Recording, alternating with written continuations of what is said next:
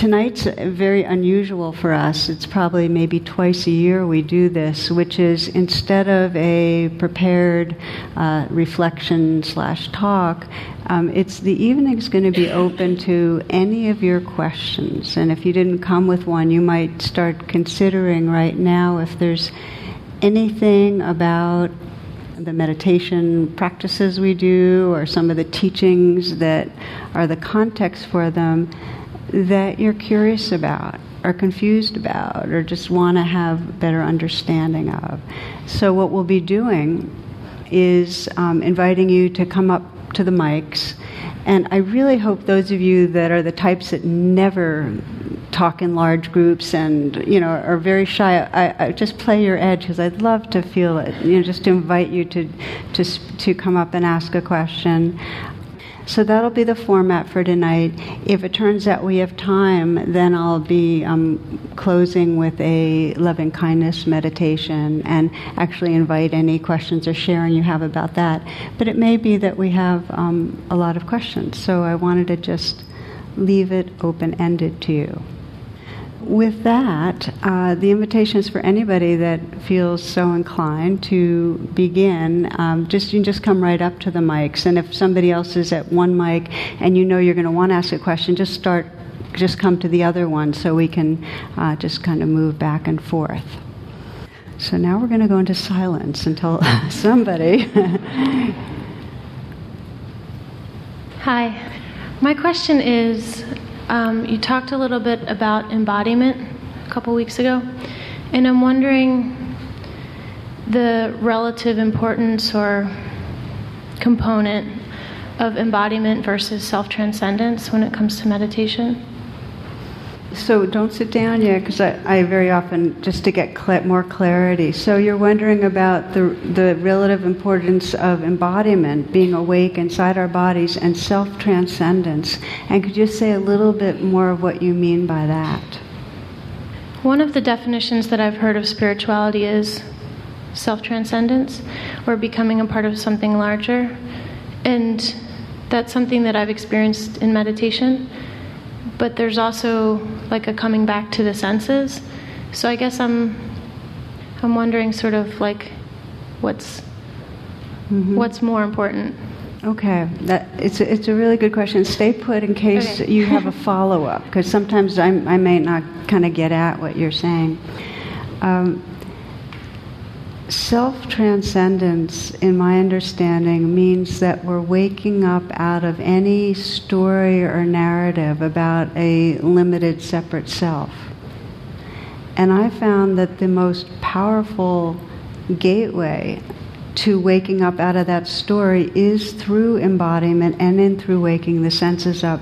In fact, when we were meditating tonight, and at the moments I'd say just receive the moment through the senses, this whole world was just vibrating sound and sensations, and there was no solidified notion of a self. So in those moments, that, that's what I would call self transcendence. So I don't think of it as relative importance, more as the embodied presence is a gateway to that freedom. Does that make sense? I love that. Thank you. Thank you. It's a, it's a beautiful question, and also one that a lot of people have a misunderstanding of as if we're supposed to be waking up out of our body, like we're supposed to have some transcendental experience that no longer has a sense of the aliveness that's here. And that's, you know, it's, it's, we are made of aliveness and awareness. We're not trying to get away from it. So it's really through this aliveness that we experience wholeness. Yeah, so thank you again, and hi. Hi, I'm Ellen. And first, I just want to tell you how grateful I am that you provide this opportunity for me. Um, and I guess everyone feels the same way. It's just so inspiring and um, helps me grow tremendously. Mm. And I wanted to know if you were comfortable um, talking about what helped you to get to be Tara that's sitting right there and that wrote the book and that does that is who you are? What what happened? What about your life or your history or your journey? Um, would you are you comfortable sharing for the rest of the night?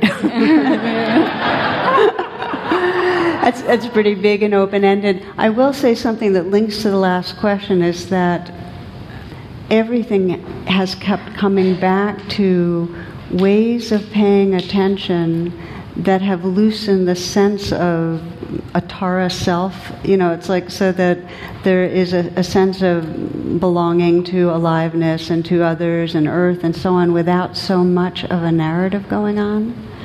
So that is one a beginning way to get at that, but to be much more less much less lofty, suffering. You know, like everybody else, it's. Uh, um, you know, I've continually encountered all the conditioning to try to control things and grab onto things and not like things and not like the self that seems to not be liking things and all that stuff. And um, somewhere, probably in my early 20s, it became really clear that the only way to have more freedom was by just really feeling all that in a very direct way, not using what I call false refuges. And, and I'll just, just to give that word a little more meaning, um, for me, my false refuges were to try to constantly prove myself in some way. Like, it's always going for um, trying to get approval or accomplish something or um, be somebody, and um, also all the addictive stuff, overeating. I mean, all I had a ton of them. And bit by bit, it wasn't like I swore off a false refuge, but more kept on choosing to deepen attention.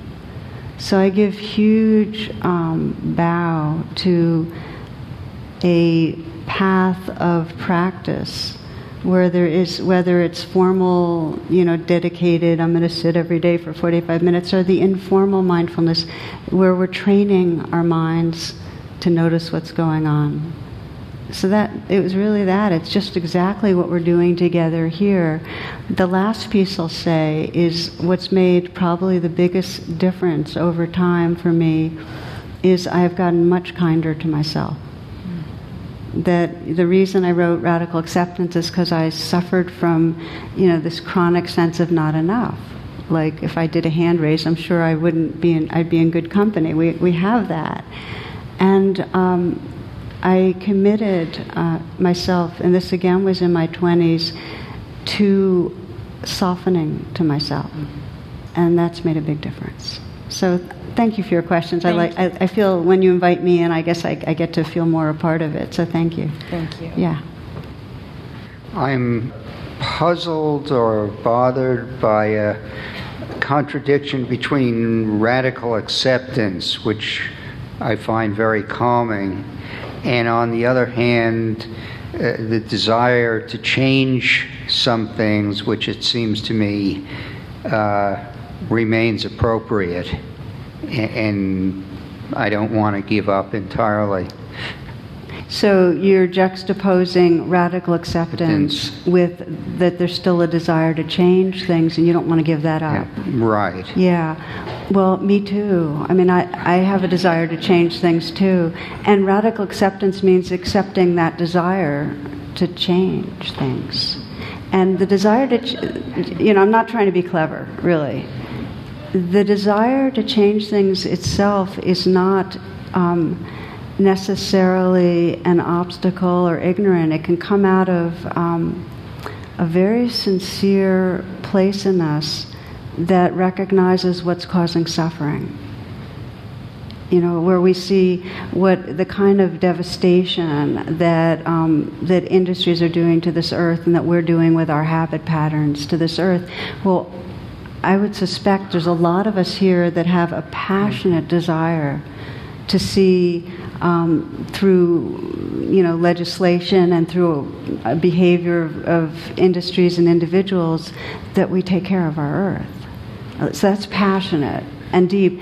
And radical acceptance does not mean that we don't have that. What radical acceptance means, and this is to me really powerful and central, is that we can unconditionally accept the experience that's going on in this moment. that if I am paying attention right now to um, the debates and I'm feeling a, a sinking sense of, wow, there's not really a commitment to our earth, or there's not really the kind of commitment to peace that's really going to make a difference. You know, if I feel that, then it's opening to that sense of discouragement or despair or sadness in, in my heart in this moment that's radical acceptance. And if I open to it, then the urge to act and change is coming from a much more intelligent and awake place. So the idea is accept the experience of the moment and then have your life lived out of that acceptance, including our efforts to transform uh, the world around us. Thank you. Yeah, thank you. Uh, hi, Tara. You know, I have a metta practice, or sometimes I practice metta. And I find that the most difficult thing sometimes is to feel metta towards myself mm-hmm. and to, you know, extend to, to myself the kind of loving kindness mm-hmm. that, mm-hmm.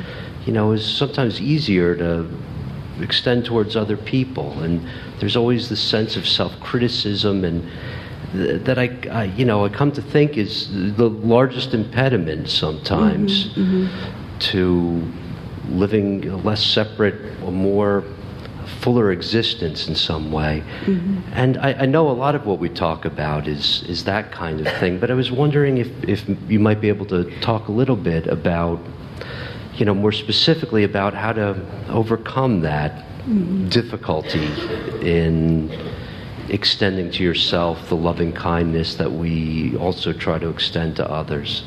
So, uh, and please stay for stay by the mic so I, I can ask you um, back because I think it's a wonderful question. It's one of the most important. Is how do we really, if we're saying you know that we're trying to cultivate these two wings of of presence, and one wing is to see what's true, and the other is to hold it with love. We have to be able to do that with this or this body mind being we call self. And so, and what you're saying is when you try to do that, when you try to offer a caring presence yourself, that's the hardest place. Yeah. Let me ask you a question, which is Has there been anything or any times that you find that something has helped you in regarding yourself with, uh, with more care? Are there any circumstances that do help? Yeah, yeah, unfortunately, like you were saying, it's frequently external. You know, it's sure. somebody gives you approval or you mm-hmm. win something or, you know, you get a pat on the back. But, uh, you know, and, and that kind of thing is frequently where the, you know, impetus for that mm-hmm. comes from. But mm-hmm. it's so much more difficult, uh, you know, without that kind of external thing. So you're um, accurately noting that usually the surge is somewhat more like of an ego inflation, where we temporarily feel relieved that we're not bad, or we feel, you know, all right, I'm okay for now. But the way that that comes to you actually is important because there is a power in doing uh, the metta me is another description of the loving kindness practice and one of the words for metta is friendliness. So it has both friendliness and loving kindness. And the way that metta, or loving kindness, is aroused is by seeing goodness. So the reflection really is can you begin to look at your own being and see your own goodness? And, and that for many of us is hard. So there are skillful means, which means pathways to that that are less direct. And one of them is often by looking through the eyes of somebody else that you trust and care about at yourself as if you're that person and I've asked that person the question, well what are you looking through your eyes, what do you see? You know. So that that's one way is to let somebody else's um, appreciation of you inform you and to actually, um, and you, just for a moment, you all might just uh, close your eyes and check this out. Just try it out, see what happens. Because it's so important, we'll just do a brief exercise. So feel that right now your intention is to offer your own being loving kindness, and we're going to explore some of the pathways on how that's possible. And so, as I mentioned, One is to just begin to reflect on the qualities about yourself that you appreciate. So begin by trying that out. Just sense, well, um, I have an appreciation of beauty, our nature. I'm just going to name a few that come to mind that some of us can say, well, yeah, that's true. And I have a sense of humor. And I do care about people. And there's a sense of aliveness, of enjoying feeling alive. And I can be generous. So you, you kind of move like that. You just start noticing, okay, there's here are the, some qualities of goodness. I want to know truth. Truth matters. I'm honest. I try to be helpful to people. So you just keep going like that. And let's say there's a part of you that's going, yeah, but there's always something that comes my way for it. There's always a selfish motive because we, we often undermine our, ourselves that way.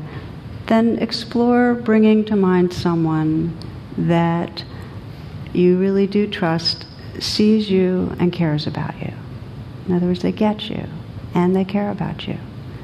And it might be somebody that you know very well or it might be somebody that you don't know so well, but you think there's a lot of wisdom in that person and kindness, and, and you kind of trust that they can see behind the mask and see the goodness.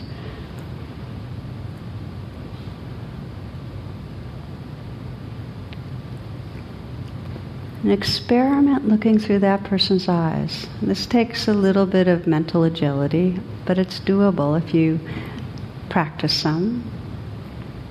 What does that person see? Does that person see your sincerity? And that you care about waking up and growing? Your good heart?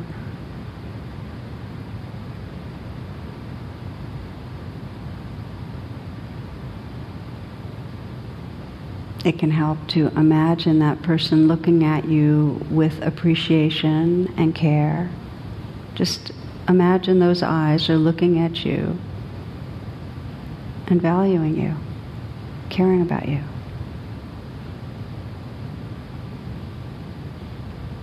And you might, if you'd like to experiment, put your hand on your own heart and sense their energy, their care, their appreciation, just as an energetic, very real energetic kind of force that just kind of enters in through your hand into your heart. So you start being bathed by that sense of another person's appreciation of you. And see if you can agree to let it in a little.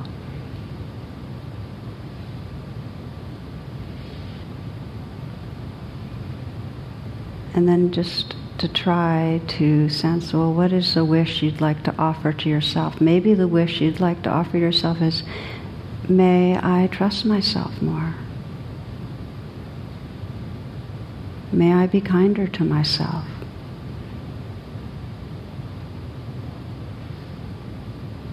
May I hold this life with compassion. May I be forgiving. So sense what you'd like to wish for yourself. And just let the touch, you might even feel the touch is very tender, that, that that wish is coming through your hand into your heart.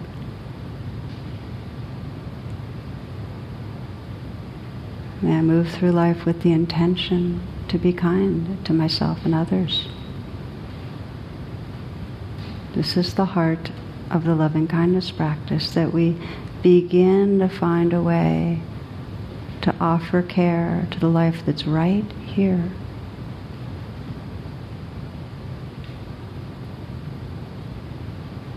And the way the door opens as a way to close this exercise is simply with your intention. If even in this little exercise you feel your intention to be kinder,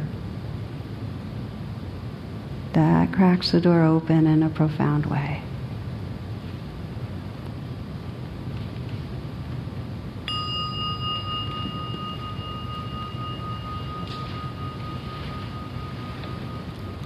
So I thank you for your question. It gave us a uh, an excuse to have a little bit of that flavor of loving kindness in the room. So that was fun. Yeah. So anyone else right now for questions? Yeah. Hi, as somebody relatively new to meditation, this is a very basic technical question, Sure. but I'm wondering if you could comment on different techniques for staying awake during the guided meditation. Are you falling asleep during my meditation? I, I did. that hypnotic kind of. it's actually um, it's basic and really an important question. Uh, you know, in in Buddhist uh, meditation teachings, there are five energies that are considered to be universal and that we all encounter at different times. You know, all of us. And one of them is that when we're sitting, there's something in us that is wanting something different, or I want food, or I want to leave, or you know, I, I want to you know go fantasize. So there's that kind of grasping mind, and then there's a part of us, the aversive mind, that's saying, I don't like this. My body's uncomfortable. When is this going to end? You know, that kind of thing. That's the aversive, the aversive mind. Then there's the part of us, and um, this is coming to your question. That's that's has to do with sleepiness, kind of a, a heaviness. It's called sloth and torpor. you know, like a sloth, and um, it's a it's a heavy energy because it because here you have your meditation coach up front saying, experience a wakefulness of your you know, and and you're sitting there, you know. So that's that's the third, and then the other two are restlessness. I'm sure some of you know what it's like just to feel like you're going to explode. You just need to move to do something. And then the fifth is doubt, which is considered the most paralyzing, because if you have doubt, which is like I'm not really cut out for this, or this isn't cut out for me, or whatever it is, it, it stops you from taking the effort how to work with these things. And there's always two levels of how you work with any of these challenges. And one of the levels is that there are kind of skillful ways you can, um, kind of antidotes. So with sleepiness, you sit up a little taller, open your eyes. There's no law that says you have to meditate with your eyes closed, okay? Really, I mean, think of it. M- most of our day, our eyes are open. If we only had a training to be meditative with our eyes closed, that would be a real shame. We'd miss out on huge swaths of moments, right? So, so open your eyes, sit up taller. You can stand up. If you come to any of our retreats, you'll notice that at any given sitting, pe- some people are standing because you can get more energy that way. Okay, take a few full breaths. Sometimes listening to sound alerts and refreshes the mind more than the breath, which can be much more tranquilizing. So, those are examples of tricks that are skillful. More important is not to make it wrong. If you are finding yourself lulled and kind of soporific during a guided meditation, radical acceptance. Just, oh, it's like this right now. It's just another weather system. Right now it's kind of balmy and sleepy. Another time it's kind of windy and agitated. Another time it's whatever. So let it be a weather system. You know, kind of just name it. Okay, sleepy and bow to it. Okay, this is how it is. And get curious. If you're curious about it, like what is sleepiness like? And even though the mind's not that alert to investigate with precision, you might sense, okay, kind of fuzzy and heavy here.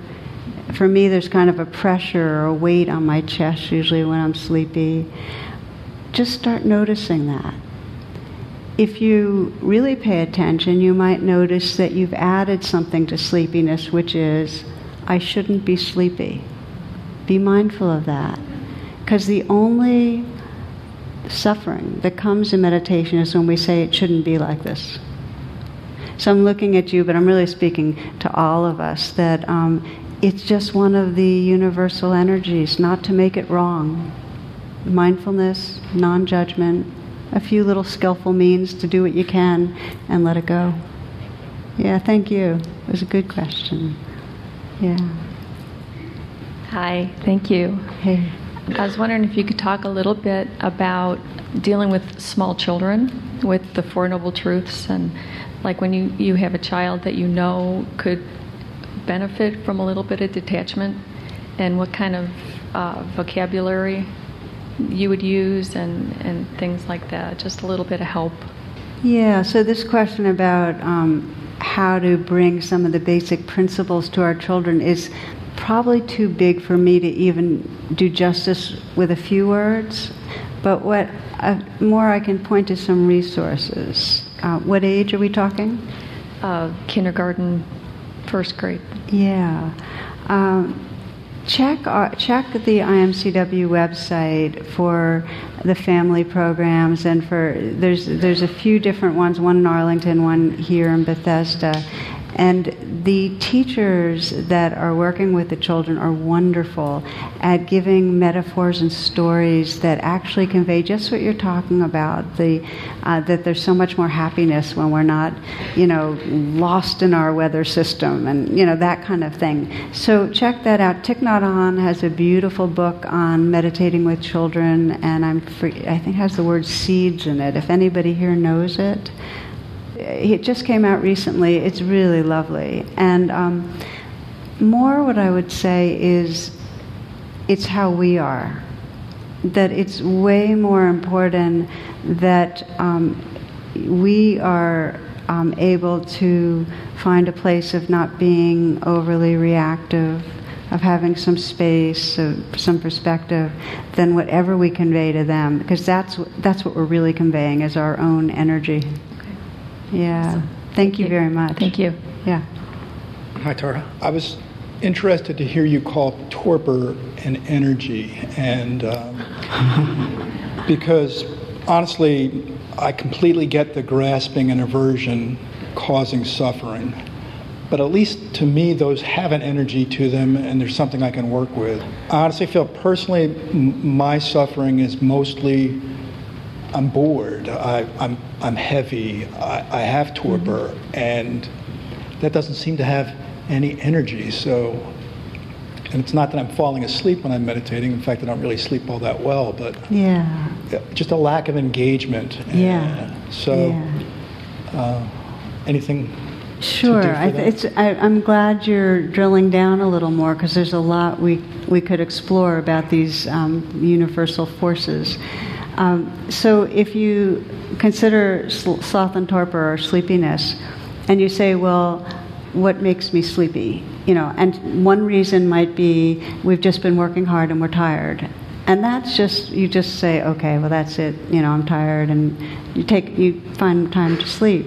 Another reason is that sometimes um, we come to meditate and it's quiet and we're still and we're so in the habit of being go, go, go, and here's a quiet, peaceful room. And there's some part of us that goes, oh, it's quiet in here. It must be bedtime, you know. So there's this, this kind of reflex to kind of. That's a second reason. A third reason, this is where I'm going with this, is that often um, sleepiness is a way of, of covering over something we don't want to have more contact with, something that's raw. And that's why a lot of times people depression. It's a, it's it's actually a psychic energy that is pushing us down some, is kind of kind of shoving under uh, the parts of our psyche that we really don't want to experience. That's when it gets a little interesting you know and, and, and, boredom has a little bit of a different energy. It's it's kind of a, a restlessness that's got aversion under it where there's something it's like we don't want to be present. We don't want to be with what's right here. So there's this kind of restlessness it's trying to find something more. Something's missing. You know it's kind of trying to find something else because now is not enough. There's a sense of not enough. So the invitation is to take whatever version is presenting for you, because I'm sensing that you can feel in it, there's something in it that wants attention. Deepen your attention and, and sense how it feels in your body. Sense if, if you gave that energy a voice, you know, what is it believing? Sense what that place in you needs or wants. Like just keep inquiring. This is not a. Um, it's not an intellectual investigation, it's a felt sense investigation. Do you know what I mean by that? Uh, yeah, sure. That and that's definitely an, an, issue for me. I'm very conceptual and analytical, and um, so this is definitely emotional. And it's uh, definitely a what? An emo- an emotional kind of thing, or maybe even a lack of emotion, but. Um, or a covering over of. It's uh, it's your way of moving away from emotion. I, I guess it, it eludes analysis. So, which is good. we want it to elude analysis. So, what I'd like to invite you to do is explore it in a, an embodied way. In other words, feel how it feels in your body, and you can ask it questions like, "What are you wanting? What are you needing?" But keep coming back for the response in your body, which means neck down. Okay. And let me know what you find. Okay, I'll try. Yeah, thank, thank you. you. Yeah. Hi. Hey there. Lately, I've been uh, setting intentions when I wake up in the morning. Sometimes it's really small, little tiny intention, and sometimes it's something really huge that's been bothering me. But sometimes I sit down and I, I just can't focus on what would be the intention for now. And sometimes there's just so many. I'm like, well, what, let's see, would I have set an intention and meditate for 15 minutes and then would i set the next one? And you know like sometimes there's just so many things that i want to i realize meditation solves so many things. What i'm hearing as your question is what is a good way of reflecting on intention when there just seems to be too many and it's kind of scattered? And one of the things I found about intentions is that they're very, very layered. And so there's a whole superficial level, like imagine an ocean with a lot of waves, and some of the waves are, are really wanting, you know, I want to get a lot done today, that's my intention, you know. The depth of the intention, how deep it is, comes out of presence. So if you notice there's a mess of them kind of all on the surface, that's an invitation to you might let go of the inquiry about intention for just a bit and just say, let me get more here. And let your breath calm you down, you know, slow, long breath. Kind of bring your energies really into your body. Just feel yourself right here so your senses are awake. And then ask again and ask it with, with the kind of interest that's like, so what really matters to me? You know, what, what is it, you know, and sometimes I'll, you know, at the end of your life looking back, or, you know, what, what would have mattered about this moment, or this sitting, or this day. So you get sincere. Mm-hmm. And the sign of having tapped into a deep intention is sincerity. You'll feel it's a felt shift in the body. And I sometimes consider it's kind of like innocence. You, you just feel very clean with it. And that's a different kind of intention than the multiple intentions that are hanging out on the surface. Then you've dropped into the, the oceanness of being and you sense the deep longing. And I, for me, intention always has to do with some quality of presence. It may be that there's a direction of that presence. I want to bring presence to this relationship or this project. But intention always has to do with coming home to presence in some way. Hmm, yeah. So I hope those are tips that help. Yeah, thanks. Yeah, thank you. You sort of have to set your intention to figure out what your intention is. You're exactly right. Actually, it is very circular. You have to be present enough to remember that presence matters. And when you remember that presence matters, then you become more present. So it is mm. definitely a looping. Thanks. Yeah. Mm-hmm. Thank you. Hi there, Tara. Hi. Um, well, first of all, I've been coming uh, off and on here for, for a few years now. And I also read your book, the experience really has been transformative for me. I've been meaning to thank you for a long time, so I wanted to thank you for that. Thank you. Yeah. Um, my question is uh, I'm kind of curious with someone like yourself that is so practiced in meditation. You know, what is your experience when you're meditating? When not maybe in this environment, but when you're at home in a quiet place and you're meditating, I'm, I'm curious to hear what your experience is like.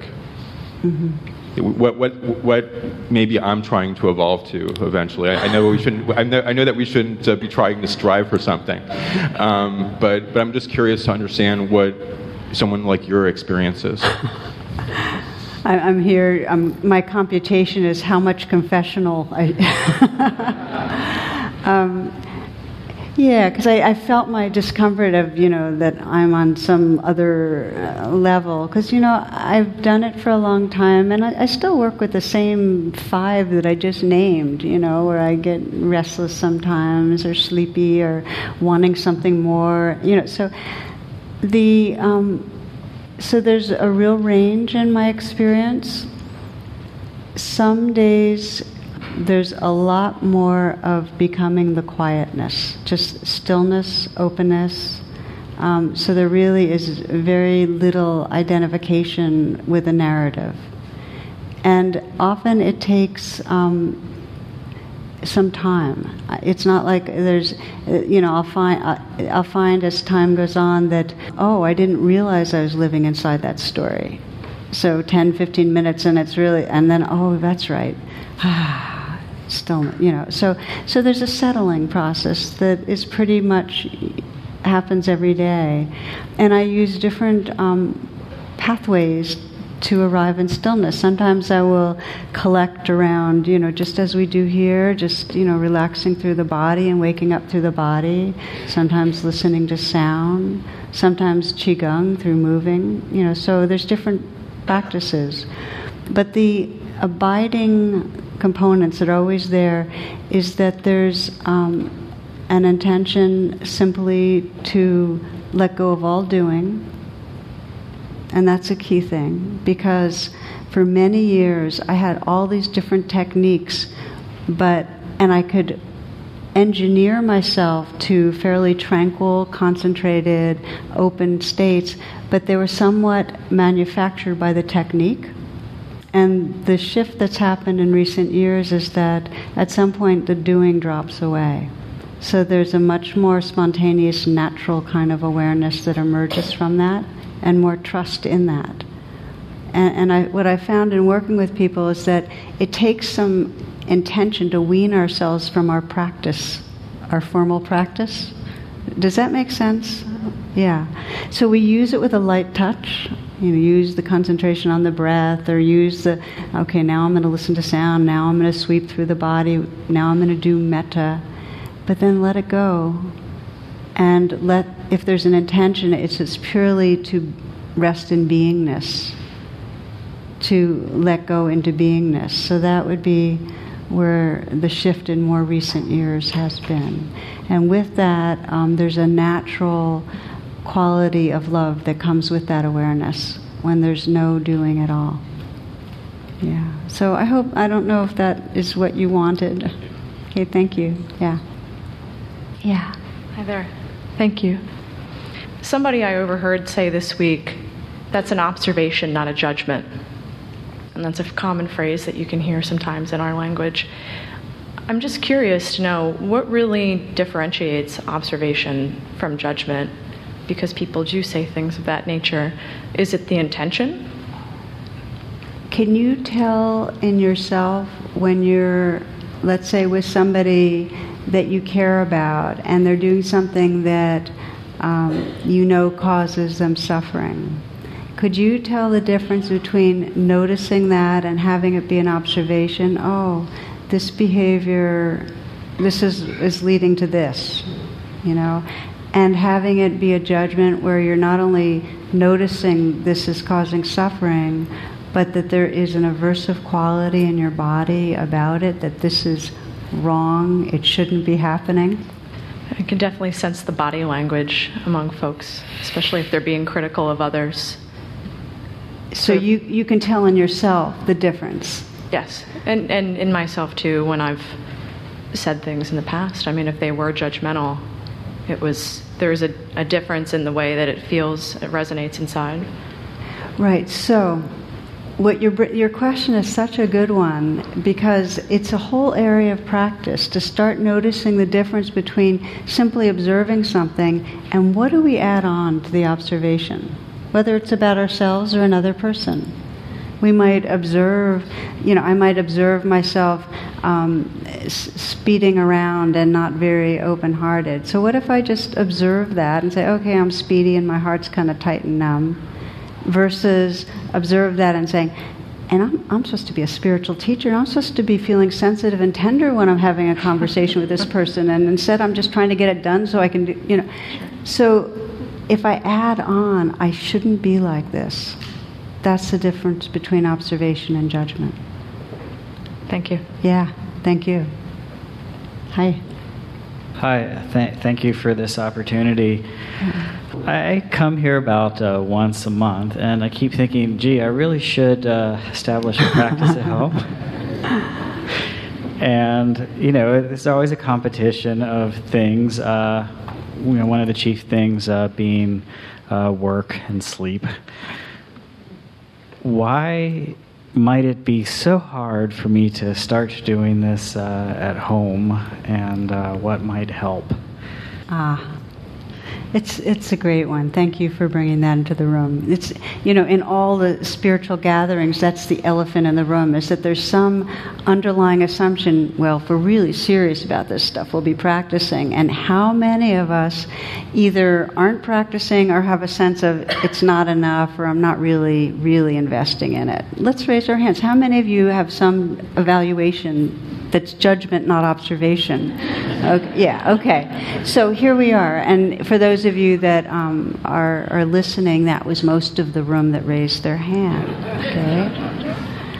Yeah, so it's really challenging, and I'll, I'll say what I think kind of explains it, but then I'll, the strategies that can work, which is that you know we've inherited a survival brain that um, has us geared to be vigilant, and that um, has a default network that as soon as we start moving towards presence, starts getting stirred up and looks for the future and looks to the past and tries to reconstruct a self reality that, that gives us orientation because we feel unsafe and vulnerable and so on when we're just resting in meditation.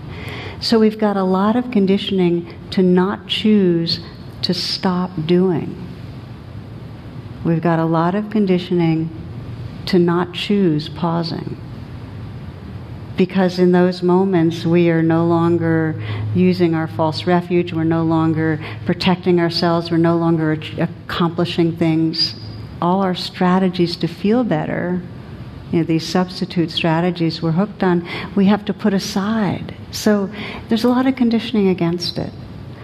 And I think it takes a lot of support to do it. I think that one of the reasons that through history, people have gathered, spiritual people have gathered, whether it's in monasteries or in you know tribes to to sing or dance or whatever it is, they've gathered together because we have a deep intention for it, and our shared, our collective energy helps create a kind of gravitational field that makes it easier. So it's easier to come on Wednesday night. Hey, we're all here. We're doing it together. Or to listen to a podcast where you sense there's some energy that you're plugging into than to stop our world and pause on our own. Does that, does that make sense? Yeah. So, one approach is to find others to sit with, but that's, of course, not realistic if we want to have a, a, daily practice. So, what I found worked for me was this. I, I was kind of lucky because I, when I was 21 or 22, I moved into a spiritual community. So, for 10 years, every morning at 3.30, a group of, you know, 40, 50 people would gather, and I got very into a habit, a very good habit.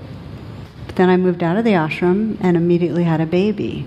So I went from very conducive to very not conducive, like that, you know. So I found for a few months I was kind of wobbly on on my practice, and um, really missed it. And so I made a, a commitment that I've kept, and, and I really invite you to make this commitment, which is to practice every day, no matter what. Okay, and there's a back door. Okay, there's, a, there's an out on this one. By practice, I mean formally create some space and time that you're dedicating to paying attention to presence.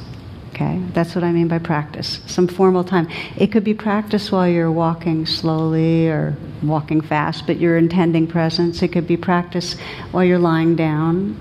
It could be practice in any posture. It could be practice in, in movement, qigong or yoga. But the key thing is that it's every day, because nature likes rhythmic cycles. And there's a remembrance that starts occurring when every day we meet ourselves in that way. It's a gift to the soul. It's the most precious gift you can give is to create a pause each day where your intentions to come home to your own being. Now, the back door is that it doesn't matter how long, okay? So for me, back to my story, when I had an infant, um, sometimes my, you know, my husband would be with, with Narayan, and I would, you know, go back to having, you know, I usually sit for about 45 minutes or whatever. But there were many days that it just didn't happen. I was back to seeing clients and this and that, and, and at the end of the day, I'd sit kind of, I'd be at the edge of my bed, and I'd close my eyes, and I'd take a few breaths for a few moments, and then I'd say, you know, may all beings be blessed, may all beings be happy, may all beings be free, clunk. And that was it. That was my meditation. But it counted. so I want to say that to you as an invitation that you can do that. You can give yourself that gift. It's something, there's not one of us that can't do that because it's it's it can be short, but it's a little bit of a trick because once you do pause, there often is a part of you that says, "Wait a minute, just stay a bit, just stay. Let's let's make friends. Let's be in the moment. Let's connect." Or there's some curiosity that wants to say, "Well, what is it like right now, really, to be here?" So for me, I'd often say, okay, I'm just going to sit for five minutes today because I just have too much to do. And then I sit, and then I end up staying for longer. So that's one possibility you might experiment with. Thank you. Hi. Hey there. So I'm taking on a project that I've tried to do many times in the past successfully, but it's ended up not so successfully. And each time I sit down to do it and to try to succeed, it like I'm overwhelmed with feelings of doubt and I guess like flashbacks to how I've not done well. And I was wondering how do I get past that? How can I use mindfulness to deal with, to try to make it a new start? Okay. My white whale is the GRE. I'm sorry? It's the GRE. Oh my gosh, the GRE. Yeah. Okay. we know that one. So, uh, first of all, I want to thank you. It's an important question because there's not one of us that doesn't know what it's like to feel a sense of fear of failure and to, and to have marked from the past the times that, that we didn't come through, whether it's to do with a relationship or a test or work or something, a diet, whatever it is. So we carry the weight of the past into the moment as evidence of what's not going to work. So the, the question I, I feel, I, I'm hearing from you is when that storyline is, is circulating in your in your mind, how is it how can you use mindfulness with it?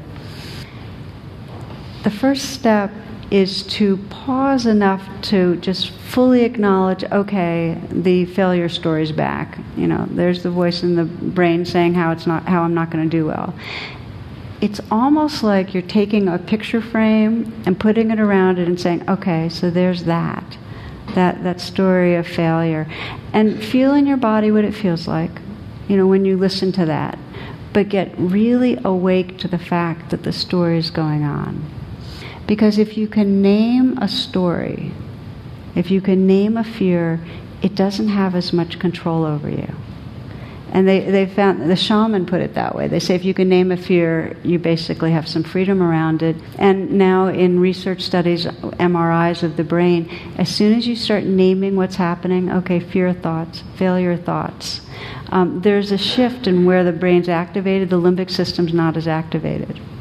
So that's step one, is to name it, come into your body, and then just start breathing long and slow, just real conscious breaths with whatever you're feeling in your body. Just keep a com- keep a company, and then offer yourself some prayer, like, may I, may I trust in my capacities? After you've calmed it down some, okay. Frame around the story, come to the body, breathe with it, and then offer yourself a, a blessing and see how that goes for you. Okay? Yeah, thank you. Does that make sense to you to do? Do you have a. Yeah, yeah. Thanks. Yeah, thank you. Okay.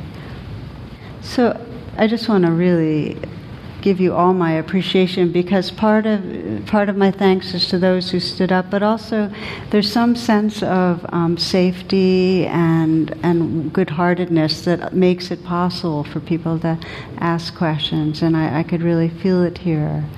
And it's in that spirit I'd like to close the evening, if you will, just to have a chance to um, come into the moment.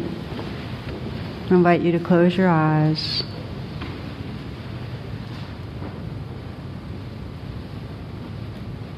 So much of what we've been exploring tonight are the different things that keep us from presence, whether it's judgment, fear of failure, sleepiness, and how we come back home again. So, just for these moments, feel your intention to be fully here. And notice if it's possible to relax something in your body. and relax something in your heart so that you can rest more fully in that here-ness.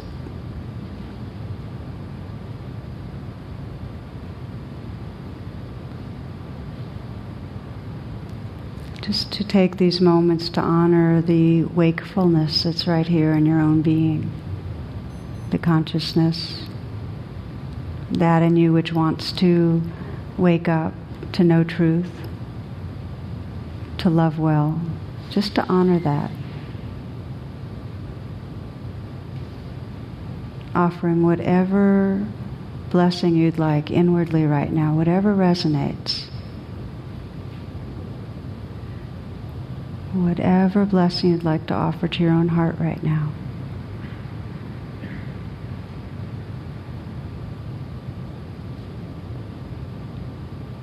With sincerity, with care.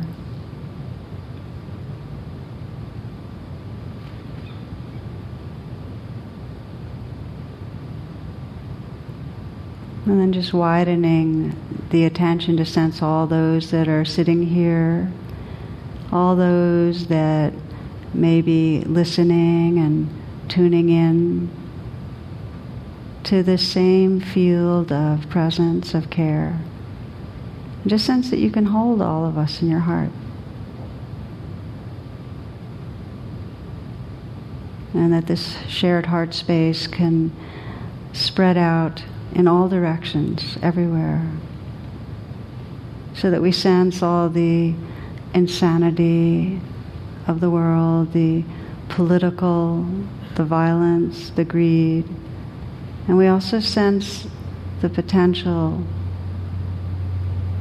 the heart potential, the goodness that can bring healing and peace to this world. May all beings everywhere discover and live from loving presence. May there be peace on earth. May there be peace everywhere. May all beings awaken and be free. Namaste.